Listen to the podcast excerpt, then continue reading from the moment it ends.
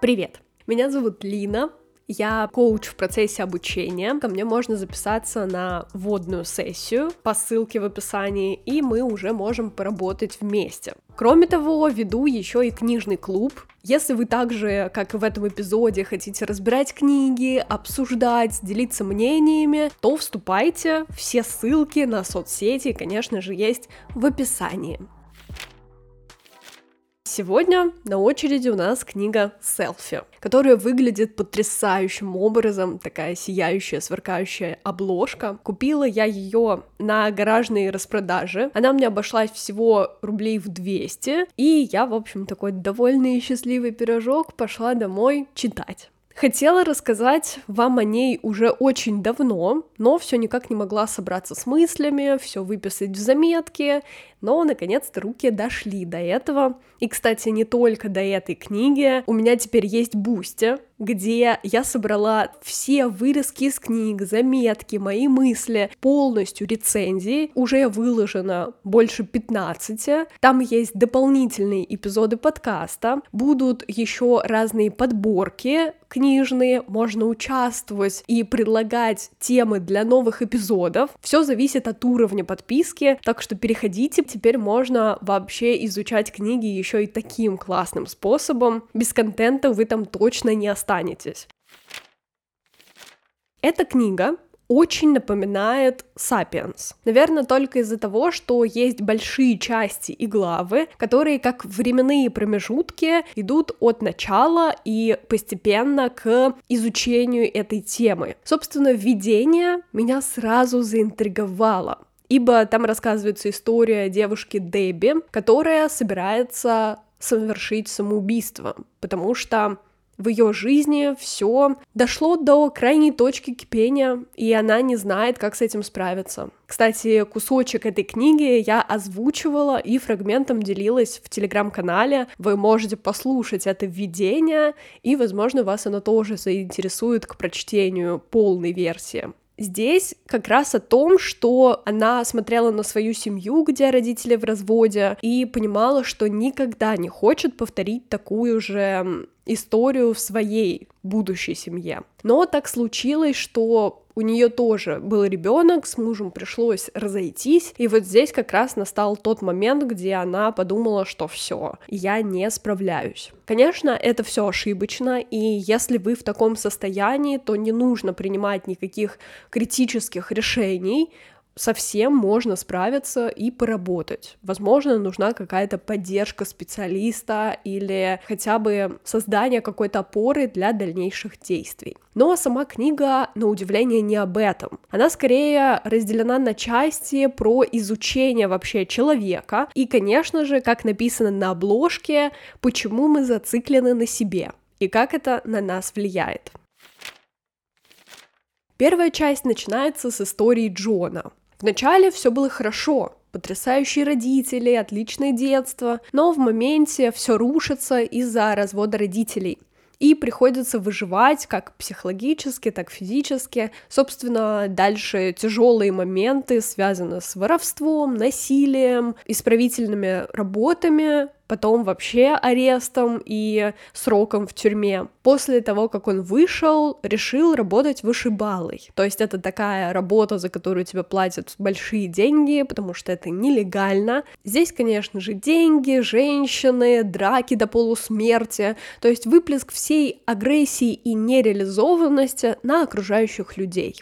Но в какой-то момент это тоже доходит до точки кипения, и тогда он обретает Бога, причем в таком неожиданном формате, какими-то видениями, которые вот его озаряют, что он всю жизнь жил неправильно. Но что это было на самом деле? Что это за голос? Автор говорит о том, что у нас есть всего четыре типа переживаний. Это сигналы органов чувств, способность разумом путешествовать, эмоциональный опыт и внутренний монолог. В его случае, в ту дьявольскую ночь сознание Джона выхватило историю, сформировавшую структуру его новой жизни и его культуры. Он воспитывался в христианской стране, матерью католичкой, и образ его будущей жизни, как и его новая идентичность, берет начало именно из этих источников. его «я» отобрало истории из его культурного наследия и перестроило себя в соответствии с их сюжетом. То есть его реакция и обретение Бога, такое додумывание, которое произошло в связи с большим количеством событий, которые вот так сложились в определенный пазлик. Вторая часть посвящена стандартам красоты и вообще общественным устоям. Я на эту тему записывала отдельный эпизод про стандарты внешности для женщин. Его можно послушать по ссылке в описании. Про красоту. У нас есть гены, которые на это влияют, а в дальнейшем нас формирует общество. Все зависит от той среды, где мы вообще воспитываемся и растем могу резюмировать и так чуть-чуть сократить о том, что на нас влияют и какие-то заголовки, и книги, и песни. Недавно мы разбирали это в коучинге, и я была просто в шоке, узнав, что на нас влияют и пословицы, и какие-то традиции. Например, вы знаете такой момент, что на ночь мусор не выбрасывают. Вроде бы популярная история, якобы что-то из дома выносишь, но на деле почему, откуда это возникло?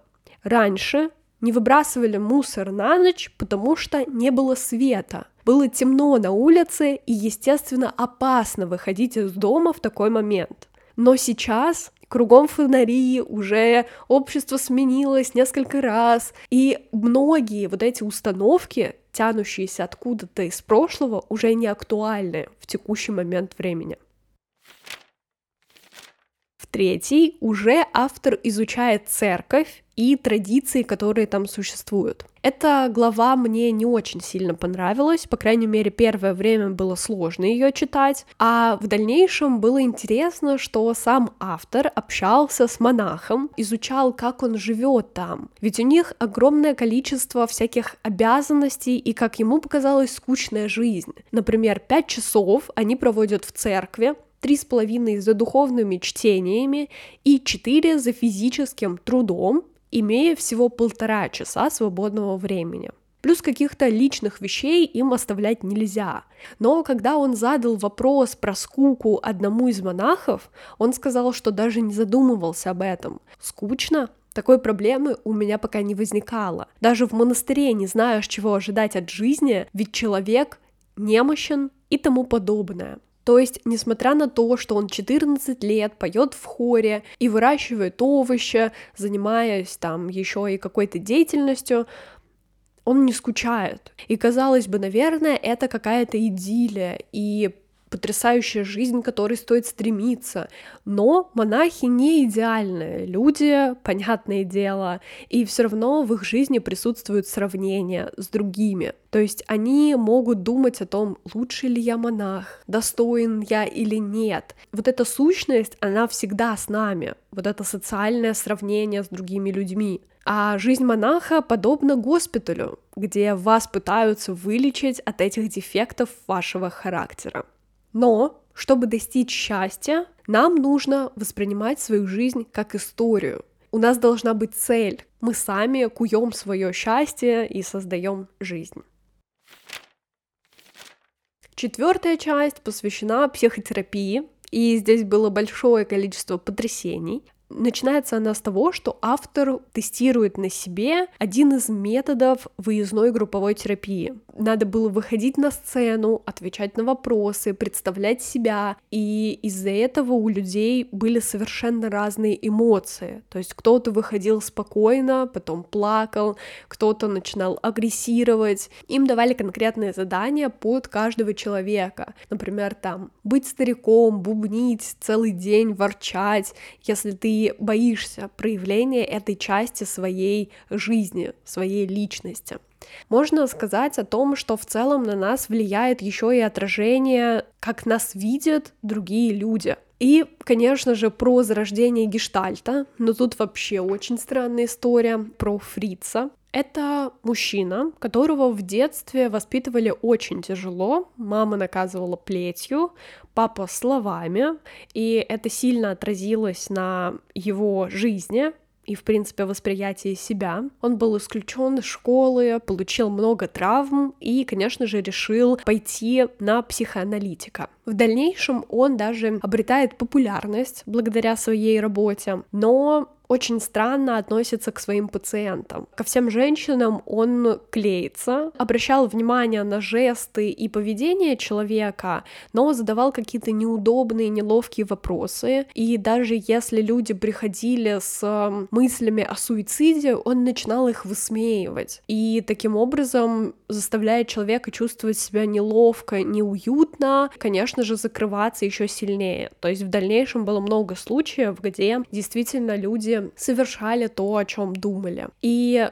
здесь сказано, что этот человек основатель гештальт-терапии, что мне вообще очень странно слышать. Даже захотелось изучить, действительно ли это так, потому что гештальтисты своим основоположником считают другого человека, но здесь вот фигурирует вот этот фриц. Пятая часть посвящена девушке, которую зовут Алиса Розенбаум, которая в дальнейшем взяла псевдоним Айн Рэнд и создала такие произведения, как «Источник» и «Атлант расправил плечи». Это один из моих любимых авторов, и вот эти два произведения я просто обожаю всем сердцем. Конечно, это бестселлер, и, в принципе, вот эта пятая часть книги, она и посвящена неолиберализму. Вот, собственно, Айн Рэнд одна из таких. Она была одержима идеями, в принципе, своей деятельностью. И в дальнейшем, когда она выпустила вторую книгу, Атлант расправил плечи. Она подверглась жесткой критике, из-за чего сама авторка впала в депрессию, и муж не смог с этим справиться и попытался разорвать с ней отношения, но она жутко начала истерить и, в принципе, рассказывала многим про своего мужа какие-то фразы, мысли и так далее. Также автор в этой части книги говорил про Джона Васконселоса, который хотел войти в ученый совет но страдал из-за низкой самооценки. Он сначала просто ударился в политику, дошел до этапа карьерной лестницы. Тот невероятный успех, которого он достиг в 33 года, совершенно не считался с тем, как он к себе относился. И он начал прорабатывать эту историю, даже ходил на групповые встречи, терапию, но в дальнейшем его самооценка начала постепенно повышаться, и стала завышенной. То есть он вместо того, чтобы почувствовать себя увереннее, начал самоутверждаться за счет других людей. Он принижал всех вокруг, но себя считал таким идеальным и потрясающим человеком. И вразумить его никак не получалось, только когда у него произошел сердечный приступ, тогда вот это раздутое эго стало уменьшаться в размерах, и он как будто начал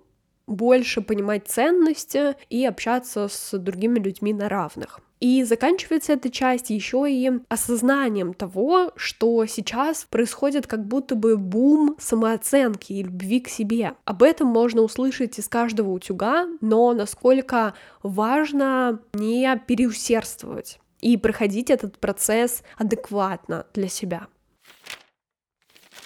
Шестая часть посвящена цифровому «я», то есть созданию компьютеров, соцсетей, которые упрощают нашу жизнь. И здесь была история девочки Си Джей. Она родилась в богатой семье с потрясающими родителями, которые исполняли все ее прихоти и желания. И казалось бы, вау, об этом можно только мечтать. Но она становится слишком избалованным ребенком, кроет матом своих родителей, плохо относится ко всем людям вокруг, не выходит из дома, и в дальнейшем ей становится просто сложно общаться с окружающими людьми. Она идет в актерскую школу, считает, что она станет великой актрисой. Ей еще и нужно одобрение от других людей. То есть, как в актерской школе она искала это одобрение от преподавателей, так еще и от мужского пола. Когда к ней проявляют внимание парни, она как бы самоутверждается за их счет, притворяясь при этом девушкой мечты.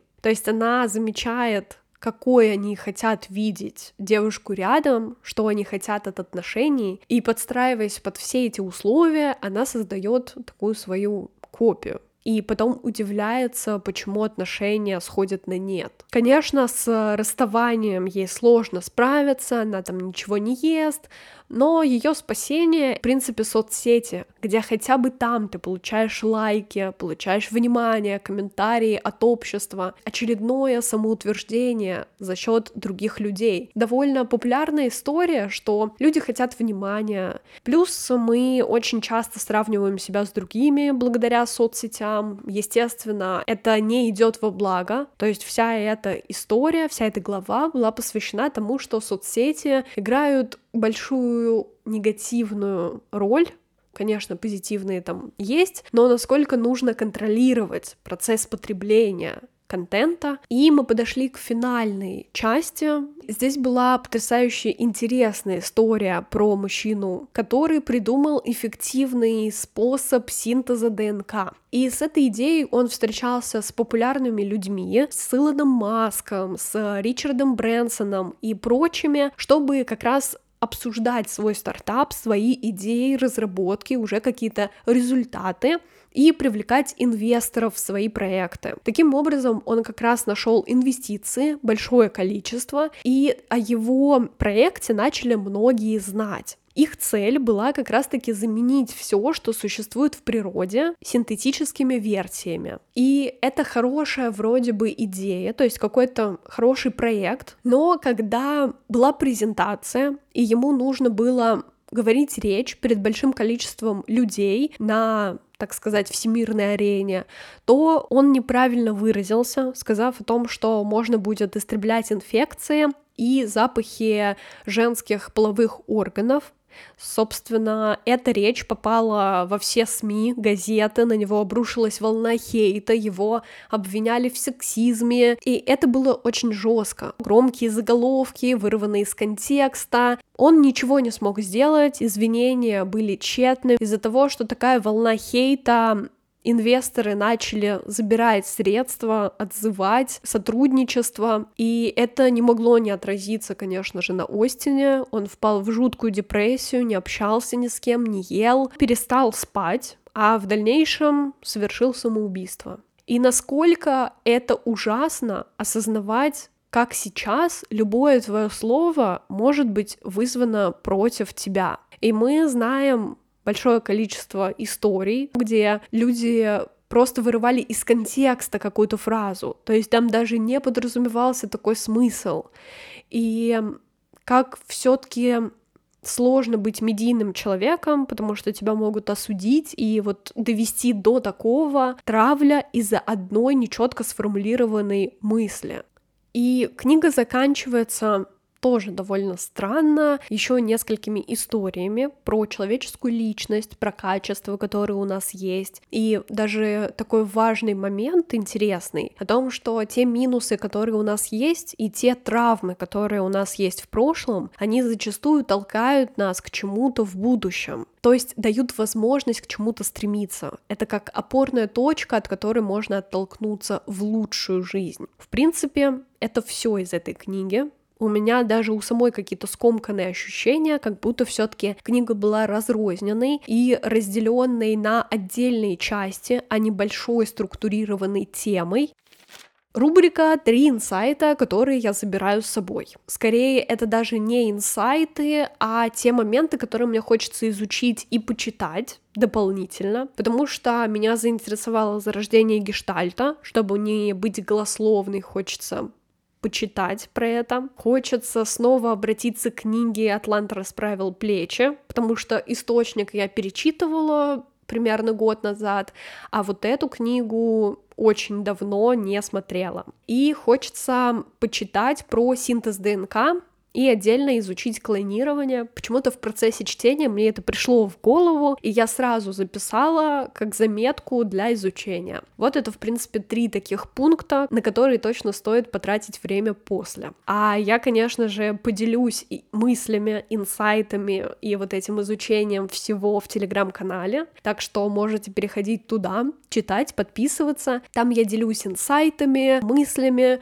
а если хотите наблюдать за моей жизнью в формате видео и фотоконтента, то, конечно, подписывайтесь еще и на запрещенный грамм. Там вы точно будете в курсе всех событий. И напоминаю про базу книг, она в описании, плюс книжный клуб, куда тоже можно вступить через Boosty. Спасибо за прослушивание. подписывайся на подкаст, ставь оценки на той платформе, где ты его слушаешь, и делись с друзьями, потому что репосты очень важны для продвижения подкаста. А мы услышимся на следующей неделе. Пока-пока.